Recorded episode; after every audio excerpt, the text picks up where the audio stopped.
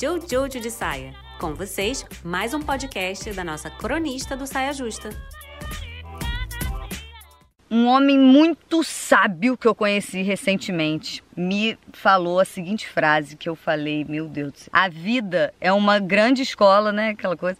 A vida é uma grande escola que tem só uma matéria, amor, e que a gente vem pra cá pra aprender a amar e fica repetindo até aprender.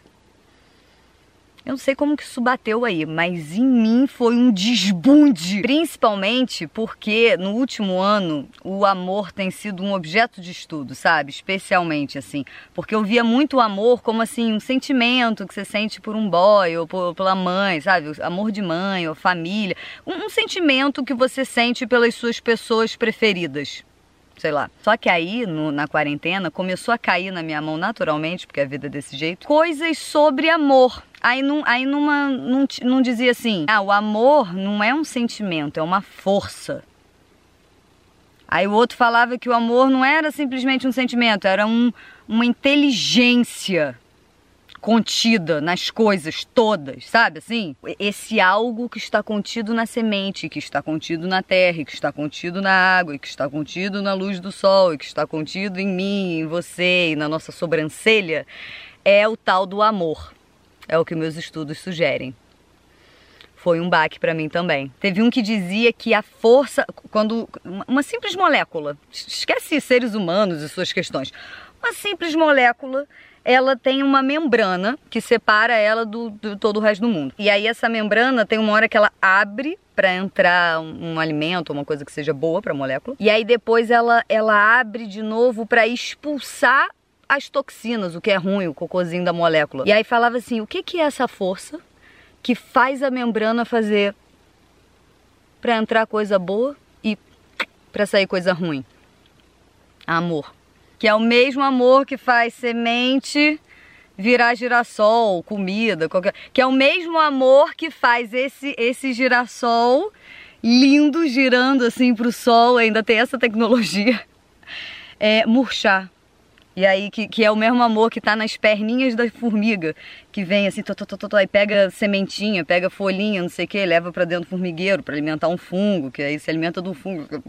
Amor, tudo isso é amor. Constrói, destrói, reconstrói, não sei o que, amor. Mas aí por que eu tô falando tudo isso? Porque nesses estudos sobre o amor caiu um, uma frase na minha mão também, junto com essas leituras, que era: o contrário do amor não é ódio, é medo. Porque amor é trabalho constante, organizado, sutil, sabe assim, sorrateiro. Você não sabe que ele tá rolando até que você percebe que ele tá rolando. Você fala, meu Deus, amor em tudo. E o medo paralisa. No, ao contrário desse movimento constante que constrói, destrói, reconstrói, não sei o que, germina, brota, murcha. É tipo um gigantesco muro intransponível chamado medo. E aí você vem com um sonho uma ideia, e aí, puf, para desse muro e, e se desmancha. Sabe? Você já deve conhecer esse sentimento, porque se você está vendo esse vídeo, provavelmente você nasceu no Brasil, então certamente você viveu a cultura do medo, que é a cultura que rege a nossa sociedade. Por mais que seja a cultura do medo, ela ainda existe dentro do mundo que é sobre movimento, que é sobre folha cair, semente brotar, folha cair, semente brotar.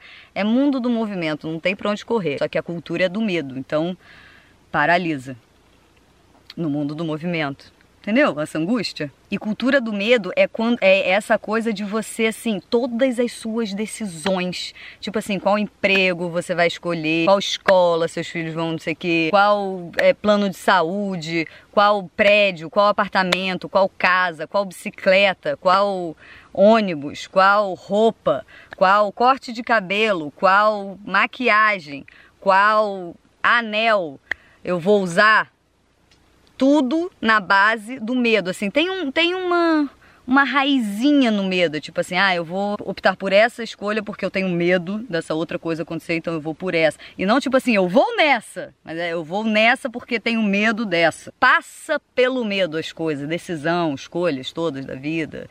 Roupa. Quando eu fui viajar sozinha de carro pelo Brasil, isso ficou escancarado toda vez. Assim, qualquer pessoa, qualquer pessoa de qualquer lugar que eu falava que eu ou que eu estava viajando ou que eu ia viajar de carro sozinha pelo Brasil, a primeira coisa que falava-se era sobre medo. Medo desde medo de esquartejamento até tipo assim, ficar sem gasolina na estrada ou acabar com a minha carreira. Sei lá, sabe? Perdeu o timing da carreira. Vai viajar sozinha pelo Brasil de carro e a carreira. Vai viajar sozinha pelo Brasil de carro se acabar a gasolina no meio da estrada. Viajar sozinha de carro se não tiver onde dormir, se não tiver onde comer. Porque a nossa cultura é a do medo. É sobre isso que a gente sabe falar sabe? Quando você fala que você vai viajar sozinho de carro, a primeira coisa que surge é o medo, não é a segunda ou a décima, é a primeira e geralmente ela é dominante, então você fica só nesse tema. E essa possibilidade de perigo e essa possibilidade, não, tem nenhum pensamento sobre tipo, ah, quando você for num rio, você joga uma pedrinha e faz um desejo, sabe? Não tem sobre isso, é só sobre medo e perigo, medo. Recentemente fui visitar minha família depois de quase dois anos em Niterói. E aí encontrei minhas tias todas. E aí só se falava sobre medo. Diferentes medos, diferentes notícias que, que faziam surgir diferentes medos, mas todos os temas eram medo, no final das contas. Até que minha tia Magali veio falar de uma notícia que um urso entrou na casa de alguém no Canadá e, e destruiu sei lá o quê. E aí ela falou: Eu tenho pavor de urso. Aí eu falei, tia Magali, quando você viu um urso? Quando você esteve com um urso? Aí ela falou, no zoológico uma vez. Eu falei, mas que horas que você desenvolveu esse medo de urso? Sabe, a gente tem medo de urso, às vezes. É o que a gente sabe fazer, sentir medo. A gente aprendeu a, a, a tomar decisões e viver uma vida na base do medo. Então é isso que a gente tem para oferecer. Só que aí, é, nos meus estudos sobre o amor, eu descobri que essa não é e aí eu queria fazer umas sugestões. Inclusive eu queria fazer uma retificação, porque há um tempo atrás, uns anos atrás, eu fiz um vídeo sobre ter medos reais. Ocupe-se de medos reais. Sabe? Sem, não tenha medo de urso em Niterói. Tenha medo de coisas que são medos reais, que tem a ver com a sua vida. E aí hoje em dia eu não daria essa dica. Eu falaria assim, ao invés de ocupe-se de medos reais, eu falaria assim. Não se ocupe de medos. No, no sentido de não ocupe minutos do seu dia refletindo e pensando e, e se envolvendo com o medo, sabe? E aí isso pode parecer muito doido e, e, que sugestão é essa? Você está ficando louca porque a gente vive num país e é claro que eu tenho medo, não sei o que, você não tem medo porque você está no meio da sei lá, qualquer coisa que se fala quando a gente sugere para, tá vendo? A gente é tão, a cultura é tão do medo que a gente até defende o medo. Quando alguém fala assim, não tenha medo, fala, louca, como que eu não vou ter medo? Mas já tive, assim, e esse é o interessante. Não é que assim, quem tem motivo para ter medo tem medo. Todo mundo tem medo. Não é sobre motivos. Minha tia Magali tem medo de urso. Medo não, pavor de urso. E eu tô falando isso porque não é, é para diminuir os medos ou falar que o seu medo não é importante, mas se você quiser uma ferramenta, eu eu descobri uma caso você queira fazer alguma coisa a respeito desse medo, aí eu tenho uma ferramenta que eu descobri que foi assim. Eu, eu tenho um caderninho que eu anoto umas coisas. E aí eu peguei um dia esse caderno, abri assim numa página aleatória, um dia que eu tava meio. E aí eu, eu abri num, num, numa frase que eu escrevi, que eu nem lembrava que eu tinha escrito aquilo. Mas aí eu abri assim, só tinha essa frase na, no, no caderno, assim, que era: Um pensamento pode ser outro. E aí eu comecei a, a me ligar que um pensamento pode ser outro. Sabe assim?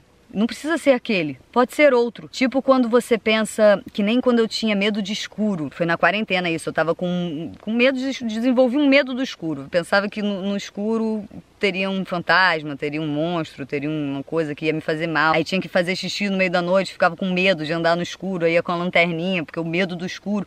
E aí eu me liguei que eu, eu falei assim, gente, eu tô esperando do escuro, que é algo que eu não posso ver né? Eu não posso ver aqui, então tá escuro, não posso ver. Eu espero disso coisas ruins. Por que, que no escuro eu não posso, tipo assim, ao invés de tropeçar num, num, num corpo ensanguentado, eu não posso tropeçar num pote de brigadeiro? Por que, que quando você não, não sabe o que tem, tem uma coisa ruim? Por que, que não pode ter uma coisa boa? Sabe assim? Um pensamento pode ser outro. E aí, como é que junta com, com tudo isso que eu já falei? Sabe quando você você tá, você tem um filho e aí seu filho sai de casa para ir em algum lugar. E aí ele tá demorando para voltar. E aí na sua cabeça vem o quê? Certamente foi sequestrado. Mas a gente pode trocar esse pensamento por certamente está tomando água de coco na beira do mar, vendo uma criança brincar com um bambolê. Esse é um pensamento que pode trocar. Ou ou vendo uma criança brincar com um graveto Pode ser outro também. Ou, ou vendo uma, uma criança brincar com um filhote de cachorrinho. Ou pode ser estar tomando suco de laranja na beira de um rio, vendo uma borboleta, sabe? Tipo, o pensamento pode ser qualquer um, mas o que a gente faz é sequestro, angústia, desespero. O primeiro que aparece, desespero, agonia. Pode ser bambolê um pensamento pode ser outro. Eu tenho usado essa ferramenta, tem sido incrível. Pode nunca usar, pode falar que é loucura, mas assim, eu, antes de falar que é loucura, eu experimentaria por ao menos duas semaninhas. Veio um pensamento que é claramente baseado no medo, você fala assim: não, esse pensamento pode ser outro. Quero um pensamento baseado em amor. Bambolê.